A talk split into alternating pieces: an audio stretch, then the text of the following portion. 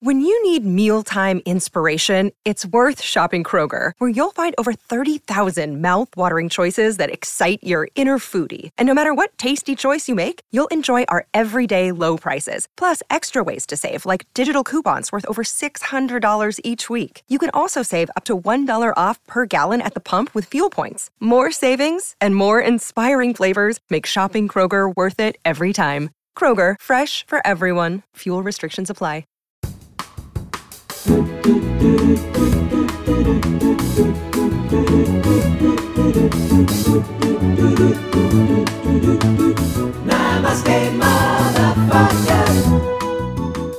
to Namaste Motherfuckers, the only podcast where the worlds of work, comedy, and well-being collide. I'm your host, Kelly Beaton, and in this episode, we take a peek behind the curtain of reality TV. Candid Camera is the oldest reality show, and it began on the radio in 1947. A few years later, in the early 90s, I was working at MTV, and back then, the reality formats The Real World and later on Road Rules were massive hits around the world. But reality TV, as we've come to know it today, only really kicked off with Big Brother, which first aired in the Netherlands in 1997. I had a half Dutch baby in 1997. Not connected, at least I don't think they were. The Intercept was a late 90s Russian reality TV show that involved a member of the public stealing a car and trying not to get caught by the police for 35 minutes. If they succeeded, they won the car. Where I live in Kentish Town, if we had a local version of that show, there'd be loads of kids winning mopeds and iPhones. Just saying. Apparently, Mars One plans to send humans to Mars in 2023 and will choose the Voyagers via a reality TV show. Sounds like a bit of a long shot to me. I'm all good. I couldn't be happier. That's my guest today, comedian and presenter Matt Richardson, who at a very tender age became co host of ITV's The Xtra Factor alongside Caroline Flack. I've mentioned this before on the podcast, but as I'm a massive fan of Iceland, the country, not the shop, and I also do love kittens, I'm going in again.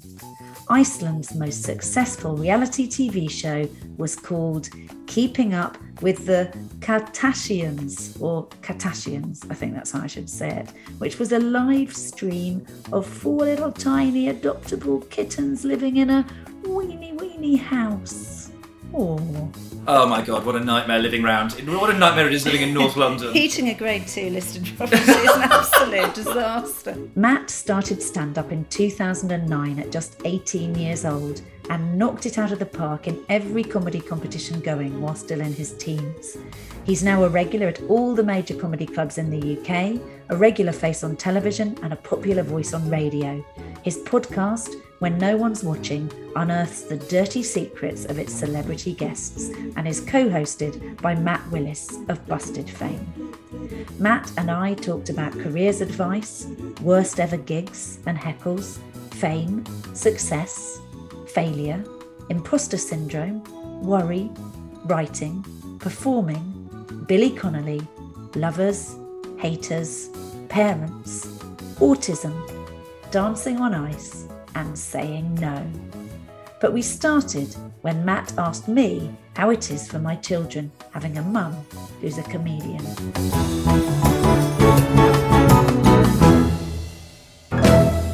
Do your children find it like quite embarrassing that you're a comedian? now? Yeah, they find it really embarrassing that I'm a comedian. Because you became a comedian as they were old enough to kind of understand that. Yeah, well, we, you and I have approached it from opposite ends because you did your first gig when you were 18. 18. I did my first gig when I was 45. Isn't it quite nice though that it's a job that you can do that because you're you know doing very well as well and kind of everything's going well, but it didn't matter that you didn't start young. Yeah, I think the weird thing about it is that you end up. Um, it's sort of like I d I've, there's different pressures. So on the one hand, I don't have to worry about I've really got to earn money from comedy because this is it, and I don't want to work in a shoe shop forever, so I've got to make it work. Yeah. I've kind of got other things I can do and that I have done and that I still do. So that's a lack of pressure.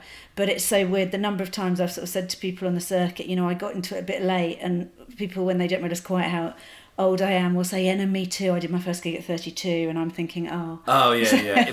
I, I can beat that. Well, it's weird because when I started, um, I started out with like it was like sort of me, Angela Barnes, Romesh Ranganathan, and Rob Beckett, and we're all at very Never different. heard of them. Never. I mean, look, we I did. I my first Edinburgh four-hander was me, Ellie Taylor, Angela, and Romesh. Wow. You've We all c- done quite well. 'cause We've all done yeah. all right, but I, I am the least successful of the group, I would argue. And um, but what I'd say is we couldn't sell it. Like we really struggled to sell tickets. We, when we sold like twenty tickets, we were like, "This is the greatest thing ever." Whereas now we could probably do the O2 just because yeah, of Romesh. yeah, yeah. I think you're doing yourself down a little bit there. I no, mean, but you- still, you know. and did you have um? So you started really young. Yes. And you got into it how?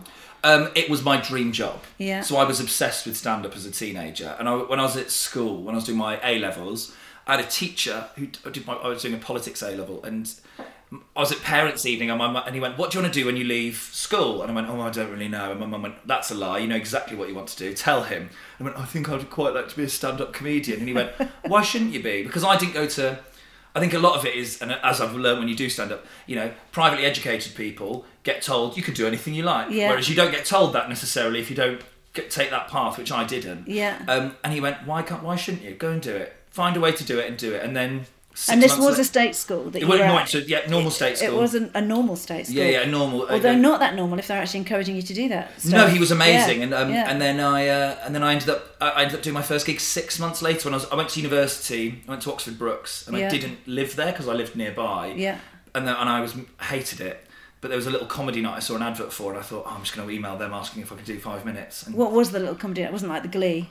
no, no, it wasn't like straight into the Glee Club. no, it was um, it was like in the student union at Oxford Brookes, and um, And had you never done any? Because I did a. Were you pre everybody doing a course to become a stand-up, or was that a thing when you were starting? Th- th- out? so courses I didn't know they existed when I started. Otherwise, I probably would have done one. But they weren't anywhere I grew up or anything. So I just kind of went, "Oh, I'll email this woman," and she went, "Yeah, come and do a gig in two weeks." So how did you do it?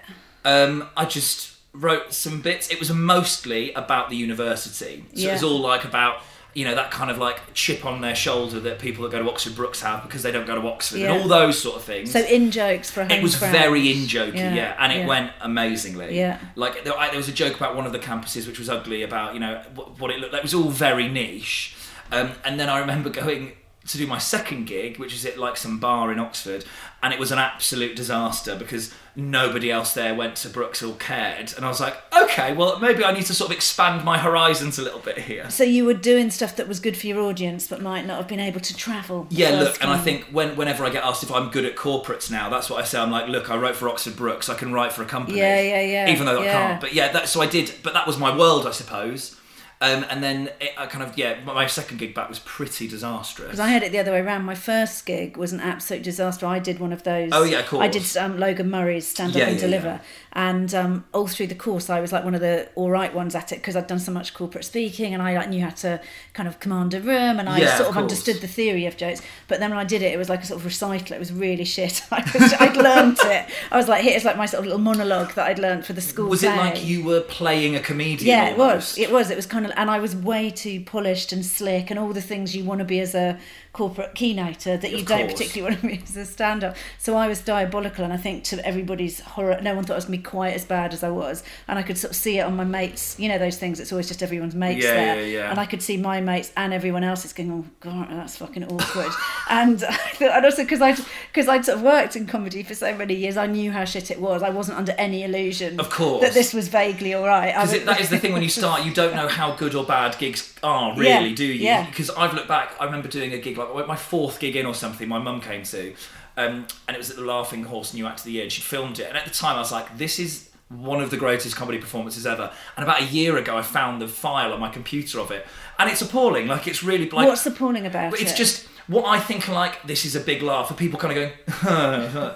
but when you're new, you're just so thrilled To that get you get a, laugh. tiny little laugh that Yeah. it doesn't matter. Yeah, yeah. Uh, whereas the fact you worked in comedy, the problem is you probably could look at it um, from, and go, "I wouldn't book this person on a show I was working." Definitely running." I definitely have that and I always so everything I always look at the sort of level I want to be at I I think we all know the gap between what we're doing and what people are doing who we want to be like. Yeah, Right? yeah, of There's course. always the next person, and I'm aware, having watched people progress through the industry from you know from the other side of the camera, that they there's always a thing they didn't get that really is galling for them. They're like, yeah, but I never got this thing that I could have got, and I'm Yeah, not yeah, that yeah. person. So you, compared to most of us, would be seem like a really successful comic. But you're going, oh, compared to Oh Angela Barnes, yeah, yeah, Romesh, exactly, you know. yeah. So there's always that next level.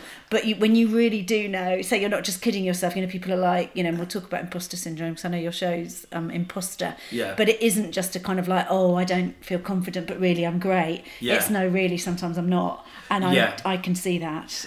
So- yeah, it's weird, isn't it, as well? And even like, even now that you're doing well and you're on television and stuff like, and, it, and it's same as when I started doing it. You, it kind of goes well, but I still have like absolute shockers. Like, How, what, what's your most recent shocker? You don't have to say Oh where it was. Um, my re- most recent shocker. I'll tell you my most recent shocker. Um, on December 2019, it was I guess the last time we were all properly gigging. Yeah. Um, I started a fight broke out during my set because a man was so upset with what I was saying, um, and the police were called. what were you saying? Um, uh, well, not what I was saying, but like I, I handled a drunk group probably a bit too.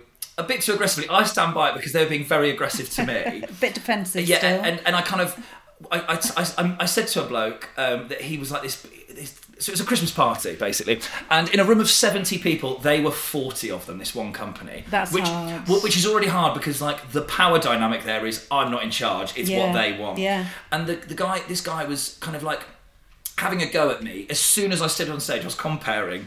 And as soon as I stepped on stage, he was like, Well, you're a wanker and all this. And I was like, Look, I'm not even starting the gig until you all sit down and shut up. And I just stood there in silence until they did. And you they went wouldn't. quite school teachery Yeah, because, because I kind of thought, at this point, I've been gigging for 12 years. And I'm kind of like, I'm just here to do my job. Like, Yeah. I, am not here to like try and pander to you. I really want to do a good job for you, but I'm not going to try and fight against the impossible.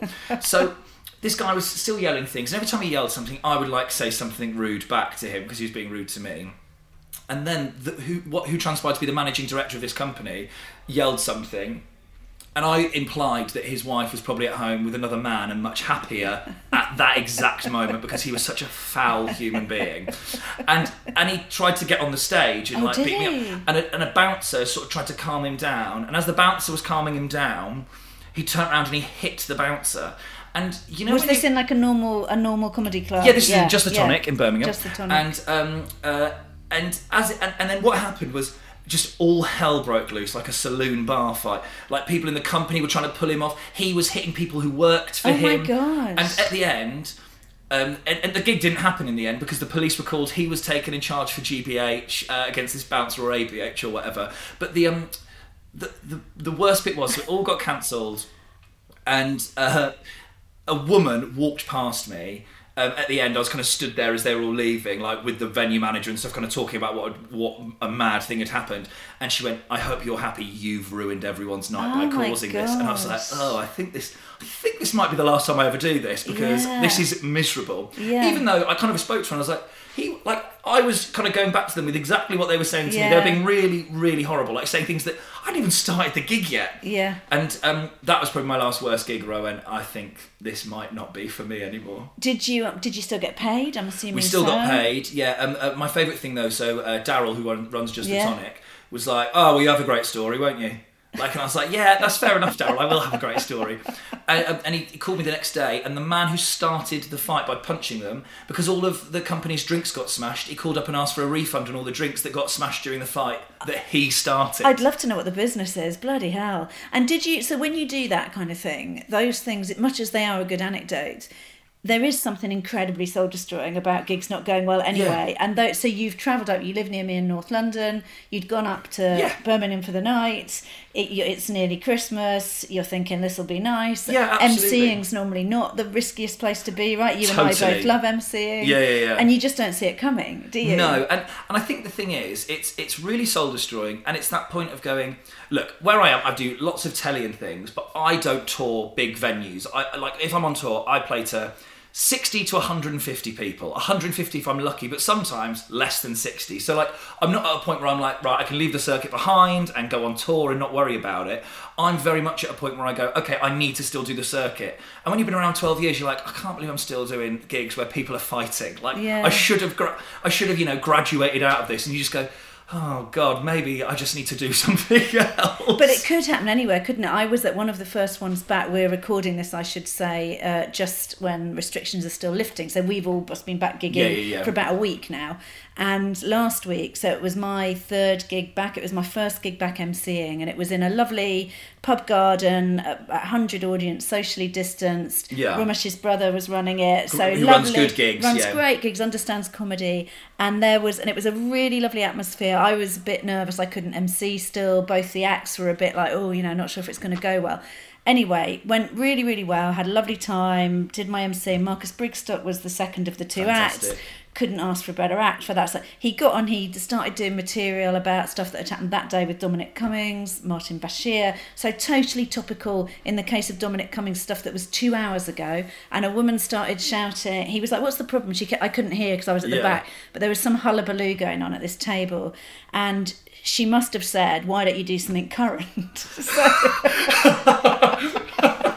so he said, "It's two fucking hours ago. You know, how do you want me to start doing things that are going to happen tomorrow?" And she was like, "Well, yeah. Apart from that, he went, well, Martin Bashir's two days old. How current would you like it?" Anyway, instead of backing down, she just doubled down. Did she? On Fair her- play to her for, like, she not- was full like, and then she was like, well, "I just don't like you," um, and then he stopped. I've never seen do it. He said he just literally said, "Look, I don't normally do this." He said, "I'm just going to stop the gig for a minute, like you can. I'm just going to stop the gig, and I'm just going to say that what you're doing is completely ruining the night for all these people who are having a really lovely time, and it's really selfish, like trying out ringtones on a crowded train. It's a little thing, but it's totally fucked Yeah, up yeah, everything yeah. for everybody else." oh my god And then the rest of the audience like cheer. He said everyone else seems to be liking it. They were cheering, and then she just started smoking to sort of fuck everything up another way. Namaste, motherfuckers.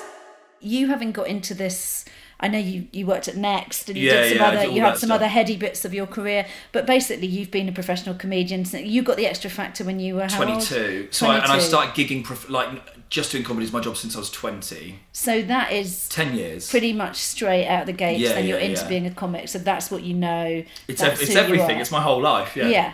And how? So you wrote the show Imposter, which would have been on tour last year had the pandemic Yeah, yeah, not yeah. hit you. So what made? W- w- where is your relationship with imposterdom and Um, imposter so syndrome? that show, I mean, really lazy. I was like, well, not lazy necessarily, but I had a very complicated uh, relationship with a previous agent about Edinburgh, basically. And they were like, you have to go, and I really didn't want to. I don't feel that you should go and do Edinburgh every year. It's not the way I've You've done it a few times. How many times have you Twice. done it? Twice. Um, once I, I did a proper big one in 2017 where um, you know I went up with uh, my agents at the time who are famously like spending lots of money there and probably lost nine grand and was in a huge room that was hard to sell and all that kind of stuff. And then I was like well if I'm going to go with them I said I'm going to do it my own way and I'm going to go and do the Tron I'm going to do it small Mm-hmm. I'm not going to spend nine grand. Because I didn't get nine grand's worth of work from the Edinburgh. And people listening may not know, unless they're comics, how easy it is to lose nine grand. People might be thinking, Oh "What kind of moron are you?" But so many people lose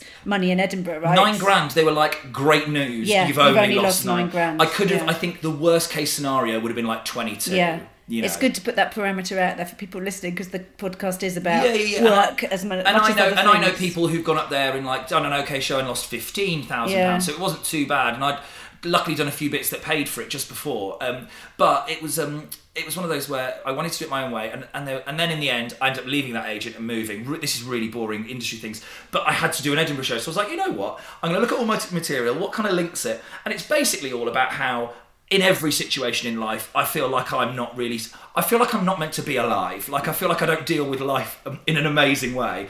And it was like I feel like an imposter in relationships and everything. So I just threw together like I'd say half new and a few old bits, and called it imposter because I thought it was quite a catchy like one word title, which I quite like. And what is it then? So knowing you a bit as I do from the circuit and knowing how you come across on stage, as with most of us, that isn't what you would think. So you you're very um, easy to get on with. You're very sort of confident seeming. Yeah, yeah. But there's obviously something going. on. I saw you when um when lockdown started to lift, and you tweeted saying, you know, oh hello, social anxiety. Oh nice to see you, old friend. yeah, yeah. But you wouldn't come across as somebody like that. So what's the difference between what you show and what you feel? I think look the thing is I think I, I I'm a real worrier so even though like I really am I'm very social and I'm quite confident and like even on stage I'm super confident like, And is I'm- that real? So you seem confident. I- you know it depends sometimes it is and Yeah. sometimes it isn't so I think in life it is and I like meeting people and all that but leading up to going to do something like for example like about this podcast today i had a stress dream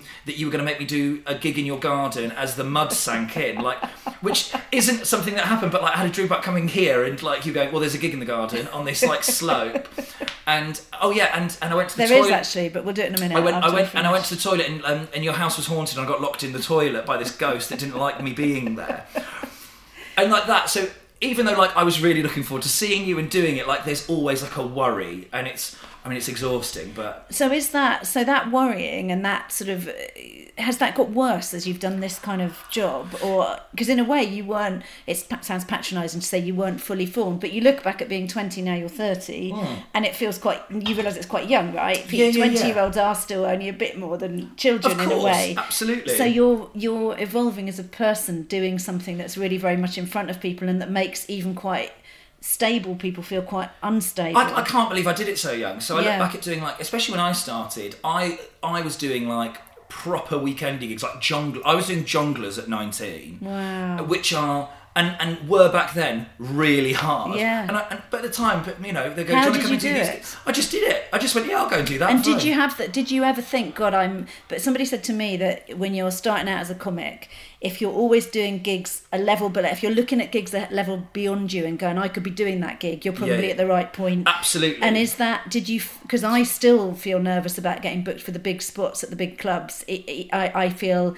I always sort of slightly underplay my hand and think, no, no, I'm just really comfortable opening or middle or MC. Yeah, yeah, yeah. I get very nervous about headlining or anyone billing me as a big anything. Yeah, but do yeah, you yeah. think there was something about the kind of folly of youth that made you think, think- I can just do it? also i think because because i kind of had this thing where like when i hit 22 and did the Xtra Factor everything went mental so i didn't really have time to think about it because all of a sudden i was like doing this big show and people were booking me to headline and everyone was like right you're going on tour and i was like okay cool let's just do it and because i didn't have because it was so busy, I was like, "Yep, fine, not a problem." Whereas now, I, I mean, I stress about everything, and I worry about being good enough, and even like doing big, big clubs and things. Like, I, I still get nervous about it, and especially if I've not done it for like I've not done a gig for ages, so that's a, more of a thing. But yeah, when I was younger, people would go, "Oh, do you want to go and do this thing, this TV show?" I'm like, "Yep, fine, whatever." Whereas now I'm like, "Oh, will I, will I come across well? Will it be good for Yeah. like all those things that I just didn't even think about?" I was like, "Yeah, I'll go and do it. Why not?" I wonder if people do get less confident though, because I was thinking at the beginning, and you did um, say you think you're funny. Yeah. Uh, sorry if there are people listening. This is quite all technical comedy stuff at the moment, but we're going to talk about autism in a second. Broad Fab. appeal.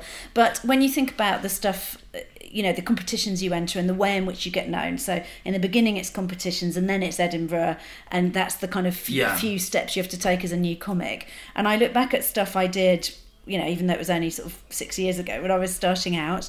And I think I had the confidence to do all those competitions, and I definitely thought I should be in them. And, and now I feel, Yeah. if anything, a bit less confident. But I think it's because Yeah. you start to know what you don't know. Absolutely, and I think look when we all start gigging, I remember doing gigs and they're going them going well. I had no idea why. And the same when a gig went badly, I didn't know why it had gone Yeah, that's badly. the real art, Whereas now it, you, I'm, I'm much more in control of my comedy. You know, to not give it because I can't think of a name for what that thing. You know, I know what I'm doing on stage. I know craft and things like that. So you're because you're aware of it, you know what can go wrong, which is I think why your confident wanes. I'm terrible for doing gigs, coming off and being like that was terrible Even when it wasn't. even if it like and I'll be annoyed if something went a bit wrong that I that I'm in control of. Yeah. If a gig goes absolutely tits up and it's uh, there's, it was Yeah, totally yeah. out of my hands, Yeah. I'm very chilled about it. But I get really I I think as well is as I've become as it's become my job like for a long time, I've got a lot of respect for the professionalism of Yeah, comedy. yeah, yeah. And if I feel like I've done something that might have been better, I feel like I've not been professional enough. And you might have let the night down or the promoter. Yeah, like, uh, like one of the things I absolutely hate is when people go on and do 20 minutes of new material at a weekend club where everyone's paid for a lot Yeah, for tickets. Because I think that's really unprofessional. Whereas. I'm totally when I do cl- gigs. All I want is for everyone to go. That was a. br- I had a great time. That was worth every penny I spent on it. Does that make you though less? Um, I, I know I've heard you say that you not struggle with writing, but it's not the thing you find easiest. No, I do. Comedy. I find it really. I find I write stand up much slower than everything else I do. I'm Like- the same. Yeah, I find that's the hardest bit for me is the writing, and that's maybe why we both like emceeing as well because you do get new shit from emceeing, Yeah, yeah, don't you? yeah. It's like I, I, I always have these ideas, like all of us, you know, tons of notes on my iPhone, and then something that I jotted down six months ago that never turned into material, and then something will happen in the room and somewhere deep in the recesses of my Oh my God, brain, and it comes out, and then I'm like, oh, that's the funny bit of that. Yeah, yeah, yeah. So I and and you could argue, oh, we're like Ross Noble, we can write on our feet, but actually, it just for me, it's sheer incompetence. You know what it is? Is I think. I think what I've always said is when you're on stage, your brain works slightly quicker than in real life. Yeah, I think like, yeah. and that extra ten percent speed or that extra gear you can go into Yeah. on stage is where inspiration is for me. Yeah. So I'm very much like I have to go on stage and do new material nights and like read them out and go. I know there's something funny in it. I remember there was a routine I had for ages, and I used to go into a regular new material gig with the same audience every week. And I go, look, guys, I know this isn't good yet, but I need to just keep saying it, and then one day Something something's going to come out and it will work. But you just need to give me this two minutes Yeah. to just work through it. And, they were so lovely, they did. and has it turned into yeah, something? no, it's a bit, but.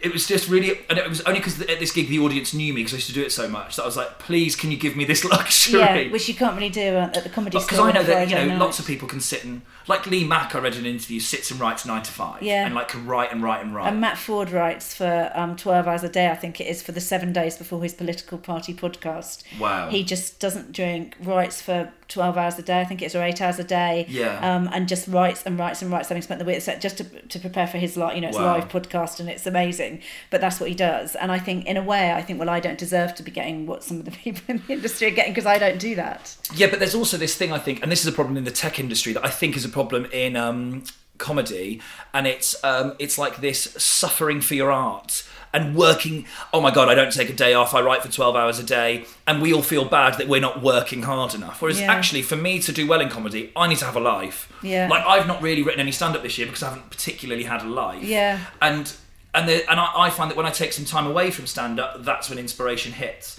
And it works differently for everyone. Some people that can write, and, and I've got a couple of friends who are comics who write all the time, like sit and write all day. And I, I had a conversation with one of them, and I won't name them because it's not fair to kind of say that their Oh, technique is wrong. Um, but I was like, how much from that session where you're writing for five hours a day Yeah. actually ends up in the final set or in the final show? And it was a minute amount. Like a joke. Yeah, yeah, yeah, And I think, but it's that thing of going. I feel like I need to be doing more work But do to you think, justify, and also because it's a job that doesn't feel like a job. I know. So you always feel a bit like. But don't you think when when you think what you said about going to you know doing a Saturday or a Friday night gig and thinking I won't do new material. I've got to being a crowd pleaser, which I know is ultimately we're clowns who Yeah, are meant yeah, to yeah. please the crowd. Obviously, we're not meant not to. But when you've got a really high standard and maybe a worry that you're not good enough, do you, I sometimes think I don't dare try as much as some other comics do because I'm determined never to have that gig Yeah. where people go, well, you had me for five minutes and then you lost me for the other thirteen. I, I, I, I have to have the best gig I can possibly have. Yeah. Uh, even I'm terrible for going to new material Yeah. nights and doing 20 minutes of old. Yeah. Because I need them to. I need to do well. And it's this weird thing, and it, and you know what? Like I've got loads of mates who are great at going. I'm just going to do badly uh, for a few Yeah. months, especially people who are big enough to go and do like work in progress shows and Don't you think that's quite important though? I, I'm. It's- it's really important I think it is, and I'm. Re- I'm also. I think that short term, and a lot of this kind of podcast has ended up with people being about kind of short term, long term. Because in the short term, of course, great that you can always feel good, you can always give people what you want. But if we're actually trying to, when you look at the people that we really admire in the industry, and you think, how are they doing so well? They often are the people who are willing to just bloody try stuff and get uncomfortable and not hide behind the. I know. This is the bit I love, and I mean, even changing like openers, I, I'm really bad. I've got a couple of openers that always work, and I hate changing them. I use this. I've probably had the same opener for. I mean, we're, we're talking like six years. Yeah. At club gigs and at touring gigs are slightly different, but like Yeah. I I I still use like in clubs. I've got it's a real mishmash, but like I do sometimes use stuff that's like eight years old. Yeah. And I'm not precious about that. Yeah. I'm not all about it has to be because I'm just like they're here. The audience like it. Especially if it's like a big club, if you're doing like a Glee or a stand, Yeah. they've paid twenty quid a ticket. Yeah. They deserve the best night possible. So you do what works. But then if I go and do say the Guinea Pig Club or Old Rope, I, I that's what they're there for. Yeah. So I accept that if I do new material, if I do old material, sorry, I'm cheating them out of the night out they want. Yeah. So I have to go somewhere where it's sort of overtly new material. But even then, it's easy to bail, isn't it? Like I find, it's so especially the longer bits, if I have bits where I'm like, I kind of need to, this needs to be two or three minutes. If it's a new gag or two, or I can get through it in about 30 seconds, I'm like, yeah, I don't mind Yeah, if that yeah, doesn't work. But when there's one where I know this needs to become a bigger bit, and you just watch, and people who are really good at improv are always saying to me, well, just follow the funny. Like, is the, it, it's the worse it gets, the more stick with it. Yeah, Whereas I'm like, the worse this is getting, the more I'm about to give you something old. I, I am terrible for going on, say, like notebook stage and reading, and I'm going, I've got like 10 minutes of new bits to try here, and then doing like the first two, and then going, I, I don't even have the balls to do the rest of it because I'm so, I think it's so terrible in the cold light of standing on stage. But some people, I'm reading Billy Connolly's um, book, Tall Tales and Wee, whatever it's called. I'll put the link in the show notes. And it's basically him having written down, now that he's stopped doing stand up, it's him having written down some of his amazing, like the wildebeest routine and Yeah. some of his best routines. And reading them, you absolutely can hear Billy Connolly doing them. But reading them, it's not like they're, they, I mean, they are brilliant. I mean, he's one of the most brilliant comics that ever lived, in my opinion. And thank God he still is alive. But when you read them, you're like, but actually, as a piece of writing, that's not amazing. No. His insight and his performance, and he is amazing. Yeah, yeah, And yeah. Then I think, well, if we're always going to have to do these kind of crafted bits that work, is there a sort of ceiling on where you can get as a comic? Maybe we maybe we need to be willing to fail a lot more. And also, I, I mean, I, I really believe in. Gary Delaney once said there are two types of comics. There's performers who are masquerading as writers, and writers who are masquerading as performers. And I'm very much in the performer masquerading as a writer camp. Mm. Yeah. And sometimes when I'm doing a bit and I go, oh, maybe this isn't very well written. I'm really worried about this. And I've only just, I mean, the last couple of years before the pandemic, or the last year or so, I'm like, maybe I can make this funny by. I used to really look down on, you know, you'd hang out with other comedians being like, oh, well, the writing, that's terrible. And I'm like, if I can get a laugh by pulling a face or doing a silly voice Yeah. now, I'm like, I couldn't give a shit. Yeah. I'm going to do that because that's my strength, actually. Are you happy to? So you'll clown about and really inhabit it and if I can, yeah, and I think especially if I'm like if I get quite comfortable with a routine. So even on when I was doing like the last tour, like there was a couple of routines that I'd not done for years, and I brought them back. And when I did them for the first time, like they were okay, and because I performed them more, and, and I kind of really tapped into that, and you'd got better along the way. I'd gotten better, and also I think it, it wasn't about the words actually, and because really, like a load of my stuff, it isn't about the words. It's about like what you do with them. And it's never been. I'm not a like. It's not like it's all excellent one-liners. You know, it is. It's all about people liking you and you know buying into you as a char- you know in quotation marks a character on stage. And do And- you think that had so you as a character, so getting to do the Xtra Factor when you were only twenty two? Yeah. Massive show. So you replaced Olly Murs I did, and yeah. worked with Caroline Flack. Yep. And that whole thing, do, do you think that came too early for you? Um, yes and no. I think it's one of those things that I remember having a meeting with an agent at the time, just afterwards, and they're like, "You shouldn't have done it," and I was like, "But you'd have been an idiot to say no when it was like." Also, really helpful to tell you that when you have yeah, done they were it. like, "Oh, you know, maybe it wasn't the right thing," and I was like, "But it was really good." And actually, like, it opened up loads of things for me. Like, I really enjoy. I'm one of the few people that do and do like I don't mind corporate work. Like, Mm. I, I really like it, and I kind of do it.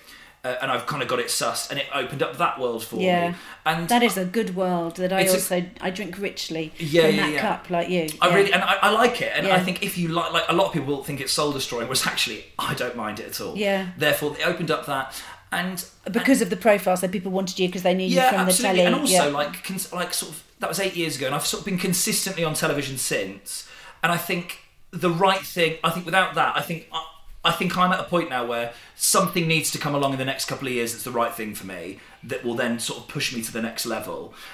But without that, I wouldn't have been able to kind of go, well, no, that's not the right thing. And I tried loads of different things that haven't quite fitted me, which no one, lots of people don't get that luxury of doing loads of different shows and things like that. So And is it so? D- being in that, as you know, I used to work in reality TV, so I did a lot of reality TV, and obviously, you know, incredible sort of tragedy what happened to Caroline Yeah. Flack, and in a way, I guess you having come so close to that world and still being in it, but not at the point where anyone can literally take your life away from you by bullying you, trolling you. absolutely. It's it's and and did that Did you get a sense of that working so close to a reality show? Was Yeah. there? Did you did you get a sense of the sort of cynical side of Well, those shows? I did, and also it was this thing of like I was 22, I was still living at home with my parents. I was kind of like a gigging comic, like I was doing the clubs, and it was kind of going well. And then all of a sudden, um, you know, I, I sort of went into that show, and it was mad. Like it was, and it was when X Factor they were still getting 10 million viewers. The spin off was getting you know two million, and it was. Um, and it was this kind of big circus. It was absolutely insane.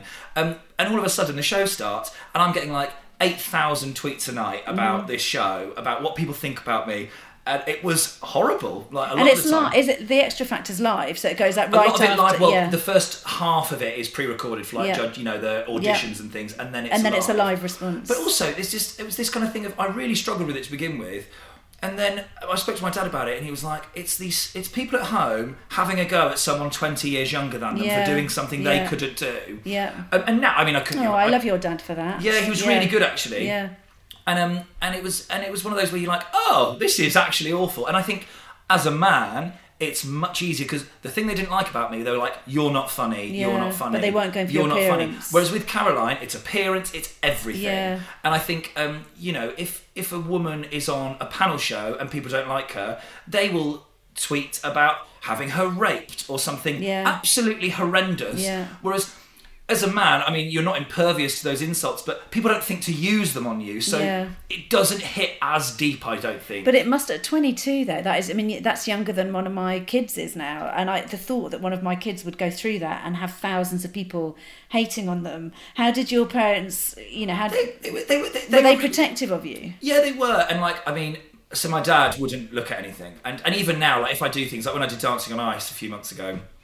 Um, I was just like, look, just don't bother going on Twitter because that's kind of the biggest thing I've been on for a while. I was like, don't even bother looking. But my mum can't help herself. She sits there and looks through it.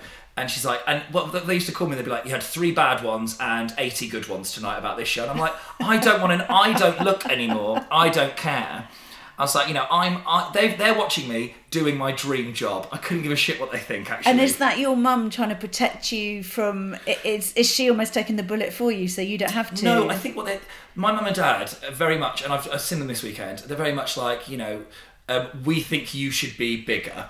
So they're, tr- I think they're looking at it being like, what's the public mood on Matt? Like, it- like are people enjoying him, or is this like, is he just not clicking with people? I think as it's gone on, and you know, eight years later, they're like, so when I did Dancing on Ice, I got like really lovely response, even though I was only in it for a week. Um, but it was sort of overwhelmingly nice, and they're like, see, people do like you, like you're doing the right thing. You're, and I think it's for them because it's such a, an alien job.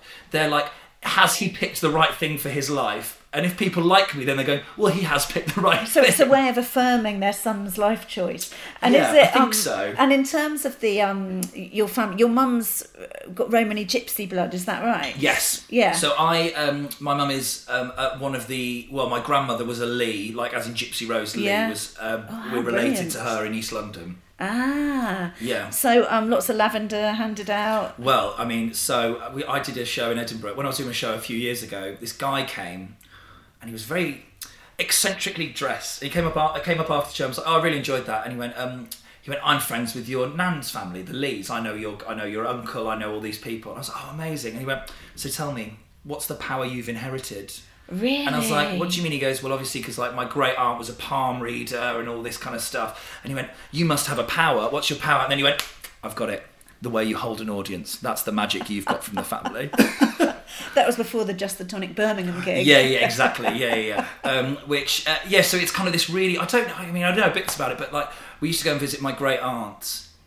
And um, you go to a house, and she had a caravan in her garden where uh, a retired Thai trapeze artist lived when they were in the circus together, because she did palm reading and um, uh, tarot cards and all that. So really, you being a comedian is quite conventional in the scheme of what's Pretty much, you. yeah, yeah, yeah. the- And I think, um, you know, I, I always just think I can't wait until I get famous enough to do Who Do You Think You Are? Because I think I'd have a Yeah. really good episode. Yeah, no, that would, de- and then your mum and dad would be vindicated because everyone would love you and your absolutely roots. and also it's what's tricky with my mum and dad as well is i think with any parent you they want to they want to kind of you know quantify success in their world Yeah. so when i was doing the Xtra Factor my dad could go my son hosts the Xtra Factor Yeah. everyone Very knows what that is whereas now when it's like oh what does your son do oh he's a comedian oh is he on telly and things you're like yeah what's he on and you're like have you seen celebability on Yeah. itv2 well he goes on that sometimes It's hard to even say that one, isn't it? yeah, it's slightly different. You know, it's when you tell people you do it, and they're like, "Have." The first question is always, "Have you been on live at the yeah, Apollo?" yeah, isn't yeah. it? I know. And it, and you know, you want to go.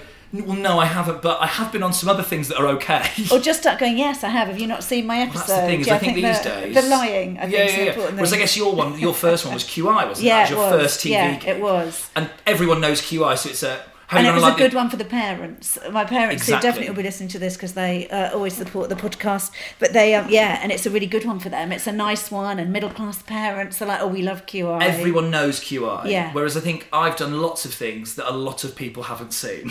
But then a lot of people have, and I guess that's the thing, Yeah. isn't it? You've got that point where you're more likely to be recognised somewhere than I would be. So, yeah, it's it's it, but it's it's that weird thing of I've been and also just because I've been around for so long now, I kind of live in this world of um, people go.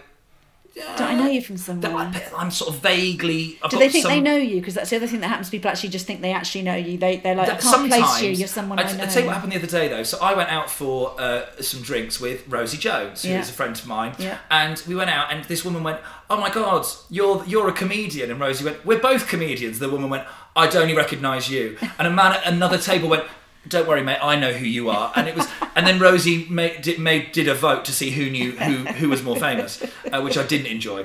Um, but it was that like, like that guy obviously walked in and he's gone. But I, I'm not famous enough that he's like I'm so excited he wants to come up to me. But he's gone. Oh, there's that guy. I'll vouch for you. No, there's Yeah. that guy. I think Yeah. I'm one of those. You wouldn't stop me in the street, but you go, oh, that's that guy off that thing. Trouble is, it's hard to compete with Rosie at the moment because her star is rising very meteorically. yeah, yeah, exactly. And um, and in your, in I'm not an idiot. That's why you know. That's why I'm. An, that's the only reason I'm friends with her. I'm hitching my wagon to that horse. We're all best friends with Rosie. She's um, and when you look at your family, so your parents obviously really supportive of you. Yes. Doing comedy, and you and I have in common that you have an autistic brother and I have an autistic son. Yes. And they are quite similar in age. I think. How old is your? 22. Yeah, my son's twenty three. Yeah. Mine's actually just got a job as a zookeeper, so that's um, it's Really? been it's been all over Twitter, Twitter this Oh, weekend. Matt. my goodness! So yeah, where? he Paignton Zoo in Devon That's so exciting. my most liked ever tweet uh, about my son, not about me. So he, um, yeah, so he's just got that job. So what we could have talked about is like, what are they going to do with themselves? And Yeah. how- But so yeah, so Jake's just so Jake's passion his whole life has been animals, Yeah. particularly monkeys and apes.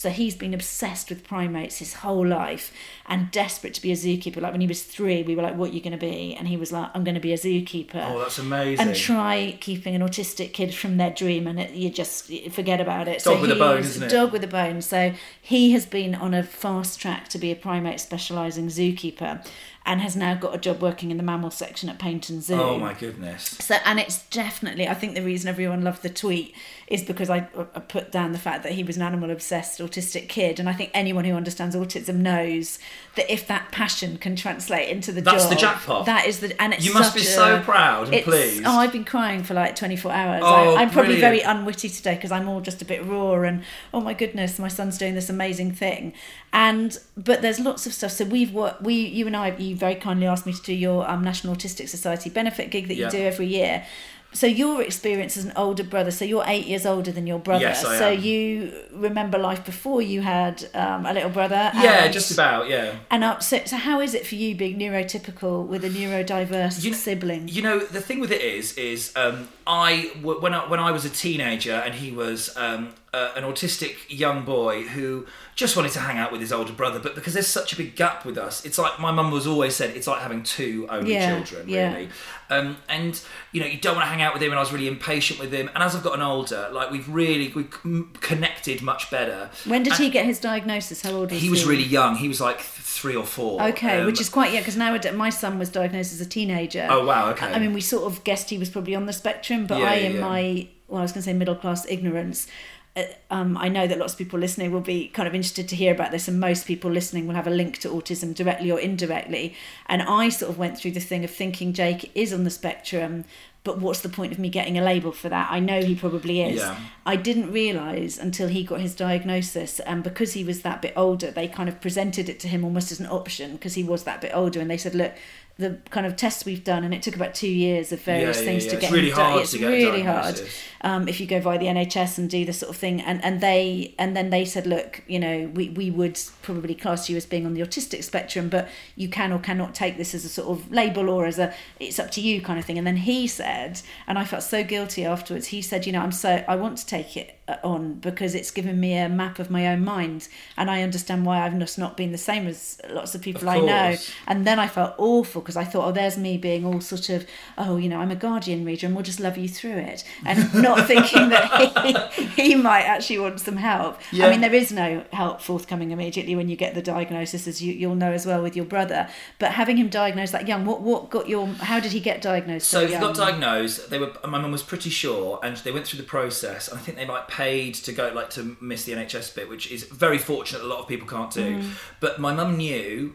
That, that if you had a diagnosis, there was help available. Mm. Like at school, be it an extra hour reading with Mm. someone who wasn't. And and my brother has had you know um, tutors and everything else. Mm. My brother has worked very hard to be average, like Mm-hmm. to get C's across the board. He has worked his arse off and not because he's not clever, but because no, he just because doesn't play the game and like, of school. and like he's not necessarily as academic as everyone else. Mm-hmm. Whereas I put in five percent effort and then hundred percent at the end and Mm. did quite well because I was always quite academic, uh, but cripplingly lazy. Mm-hmm. Um, and and I think it was my mum knew from friends that if you get that label early through primary school and stuff, there is help available, Mm. and you need every extra little bit you can. But I think. Um, and you know, my mum ended up becoming the SEN governor for her school, and then my brother's secondary school, and got and really that's the special educational needs for Yes, people yeah, who don't yeah, yeah, yeah, so- because often that SEN provision is really lacking i mean the big thing that i hear from people even when jake had been diagnosed it was just so hard to access the help and you and i have had conversations where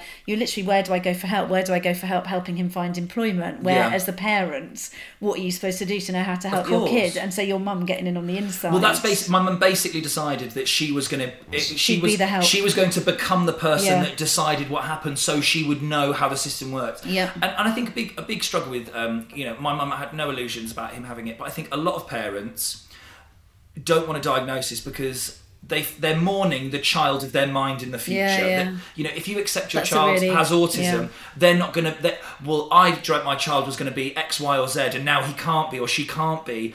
So you don't want it because you're in denial about. You know, you, you feel like you're killing off your dream child almost, and I think that's really hard for some parents. Whereas my mum was very much like, no, my mum now just wishes she got me diagnosed. She thinks that she's convinced that I'd have had a diagnosis. I was a very eccentric child but I'm very social and things like that. But um, it, with my brother, it was it was going to be a bit trickier. Like my brother's quite quiet. He's really kind and gentle and soft. My brother, but you know he's he is quite young. For he's 22, but he's a young, very young. 22, which is again in you know. keeping with the diagnosis right i think it does take a bit longer they say sort of three to five years Absolutely, like for example, Alex is you know this year he's got his first ever girlfriend, and like it's really nice and sweet, and like they're so good together.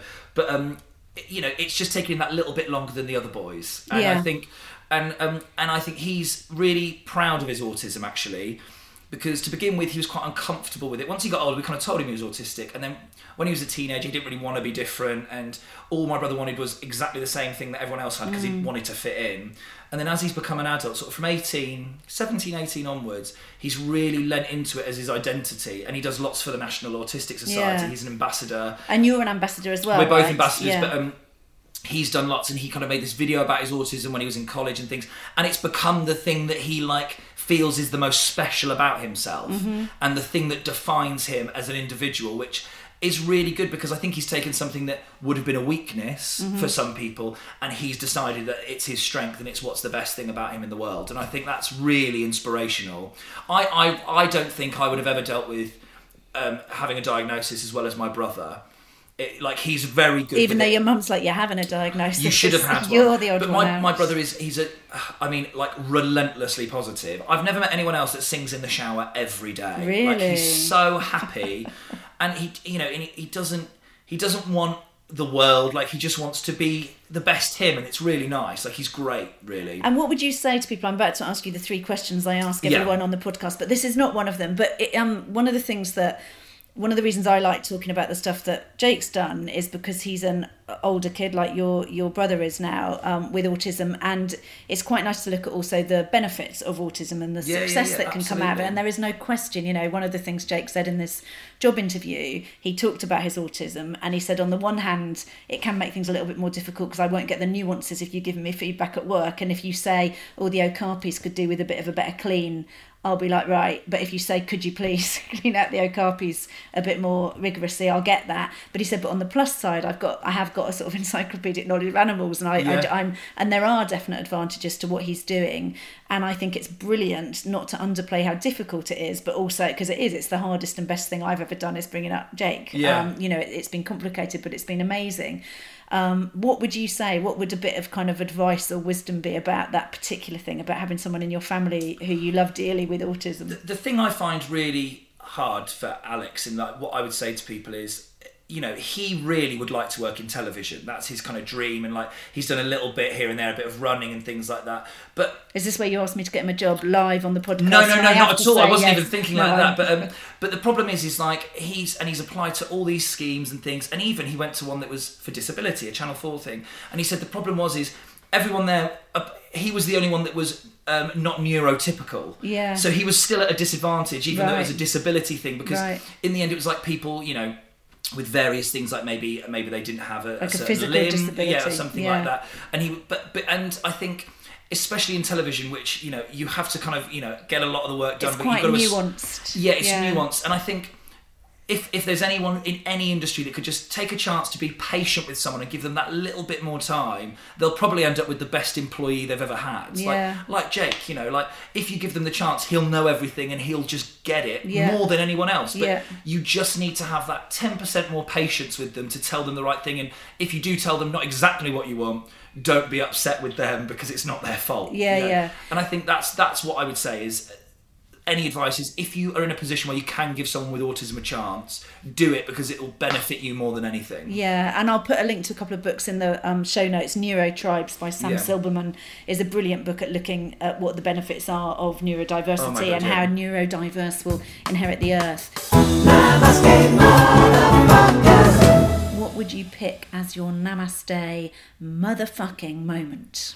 I would pick the moment like that was the first time I ever sold out the theatre in my hometown.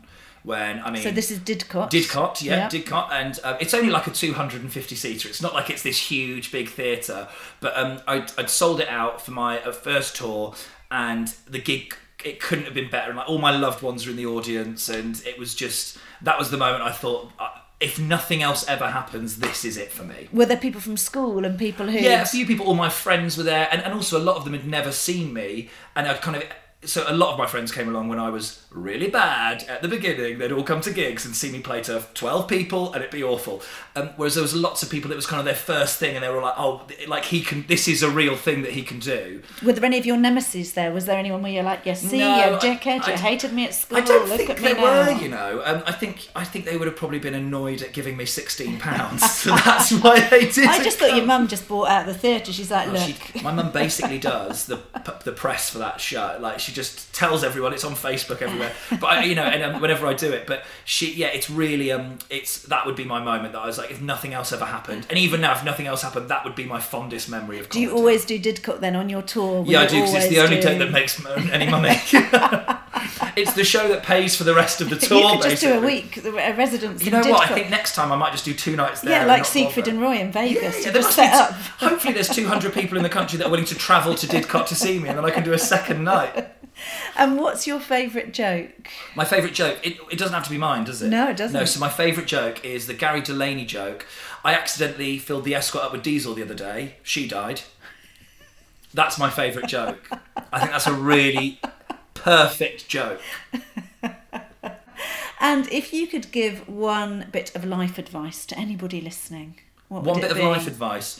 Um, I would. The bit of life advice I would give is um, don't throw everything into your career because I I find that I really love my job, but all of my joy comes out of my friends and my family and things now, and that makes me better at my job. Whereas I think to begin with, I was obsessed with doing 300 gigs a year and doing everything I possibly could. Whereas now, I really relish like the bits where I'm not working. Are you able to say no to things then? Yeah, but like not often. I Um, find that so hard still. I sort of think if I say no to things, then I'll be found out. I'll never work again, and I'll wish I'd said yes. Yeah, but you know what? I, I also, as I've gotten older, I used to want to do things for. I was very ambitious and career driven for a long time in comedy, and you know if and I it do, is so competitive as it's well. so competitive, and it's really hard to put blinkers on and not see what everyone else is yeah. doing. Yeah, they say you should compete just with yourself. Yeah, and I find I find the mute button on Instagram very helpful for that. When people Yeah. are doing lots of good things, I'm like, I don't need to see that. I'm really happy for them, but Yeah. it doesn't make me feel good about it. So do you pick people who are doing really well and then go, I'm muting you? If I see they're doing something yeah. that I think, oh, I really wish I was doing Yeah, things do like that that, as I just go, look, I'm Yeah. muting them for a bit just because it's making me sad that Until I'm they have a really bad life experience and, and then, then they're welcome. unmute. Yeah, Yeah, yeah. Oh, there's someone's been cancelled, so let's have a look what's going on in their life. My best Ooh. friend again. Someone's on talk radio. Let's see them uh, absolutely collapse into right wing nuttiness. Um, but it's uh, but but as I've gotten, I now do things if I think they'll be fun. Yeah. So even with like show, like uh, you know, I do things where I'm like, oh, it's not gonna, you know, it's not gonna go anywhere. But will I have a laugh? And I've done some really lovely things. It's the same with like for years they asked me to do dancing on ice for years and years, and I always said no because I was like, oh my god, everyone will think that's naff. It's not a good career move. And then this year they asked me to do it, and they asked me to be the stand-in for like because everyone wanted to do it because no one had worked. Everyone wanted to do everything this year. It Yeah. made it very hard. It did, yeah. And they asked me, and I thought, hmm, like before, I'd been going, oh, you know, it was, it would be a bad move. No, no comedians ever done it. I, they asked me to do the jungle before Joel loads of times, and I was like, no comedians ever done it. It's not the right thing for a comedian to Are do. Are you kicking yourself now? A hundred percent. Yeah, yeah, yeah. It did kind of work out for him. It sort of it? made him a multimillionaire. Yeah, it sort of did. Yeah. You know, but but so now with the with the dancing on ice, I thought I don't actually care what it does for my career. It looks like it's going to be. I think it'll be fun, Mm-hmm. and if I throw myself into it, and I enjoyed every moment of it, and it was one of the best things I've ever done because it was a laugh, Mm-hmm. and that's how I decide things now. So you're able to say no to things and go after the things that you actually if I think do. something's going to be a miserable experience, like, even you know, there's even things that I think I would have done years ago that everyone talks about being miserable experiences, like certain shows, which I don't think it's fair for me to name because I've not done them. Um, whereas now I would think twice about doing those. Whereas before, I, don't care that it's going to be horrible. I remember years ago I did Buzzcocks uh, when it was on. Never mind the Buzzcocks. And that was, always looked like an incredibly tough show to do. it was do. absolutely horrible. yeah. Like it was lovely really to hard. watch, horrible to do. But it was one of those things as well that was like one of my bucket list shows to do. I Mm. loved Never Mind the Buzzcocks, and when they asked me to do it, I was like, "Oh my god, this is like a dream come true!"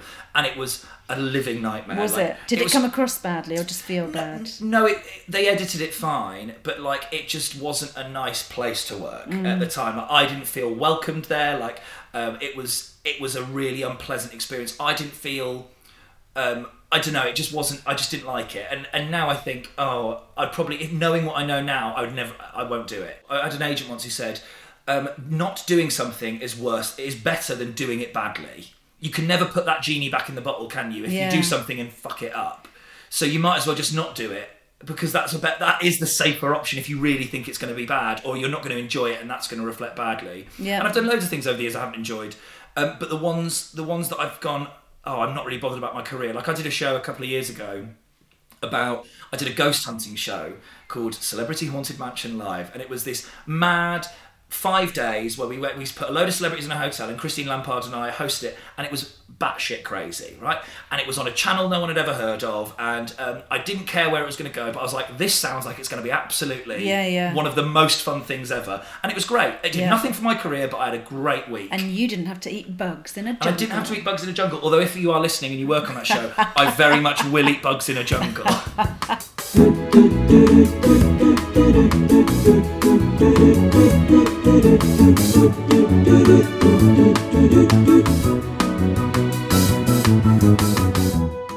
was the wonderful Matt Richardson. Every episode, I pick a thing inspired by my guest that I am going to do, and this week, I'm going to read one of the many long ignored books piling up on my office table Ditching Imposter Syndrome by Clare Josa. Hope I'm saying that right, might be Yoza, who knows? The book revolves around a five step approach for getting rid of imposter syndrome, and the blurb on the back says The practical strategies will help you identify and then fully release imposter syndrome's subconscious drivers in a way that's fast, fun, and forever. It's funny, I've always come at it with more of a sort of embracing imposter syndrome approach on the basis that at least if you suffer from it, you're probably not a narcissist or a psychopath or both. But hey, I'm going to read this book with an open mind and I'll put a link to it in the show notes. So that's nearly it for this week, but listen up, motherfuckers. I love you and I love that you're listening to the podcast. And I especially love all the messages I get from you every week telling me it makes you laugh and it makes you cry. But please also let it make you rate it on iTunes, leave a review, and tell everyone, and I mean literally everyone you meet, how great it is. Thanking you kindly. So that's it for the show for this week. Thanks again so much to Matt for joining me.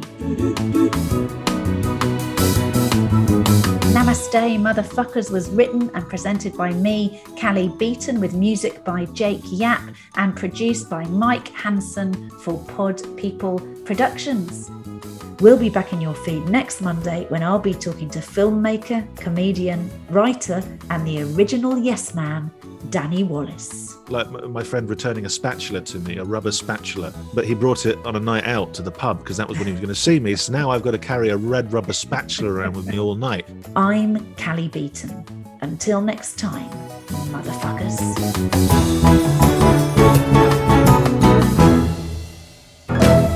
Namaste, motherfuckers. Pod people.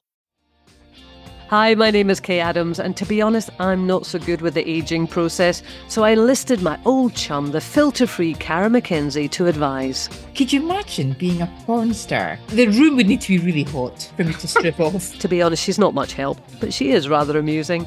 And along with some great guests Jo Brand, Andi Oliver, Anton Du Beke, Ruth Langsford, and Craig Revel Horwood, darling, we are learning how to be 60. Listen wherever you get your podcasts.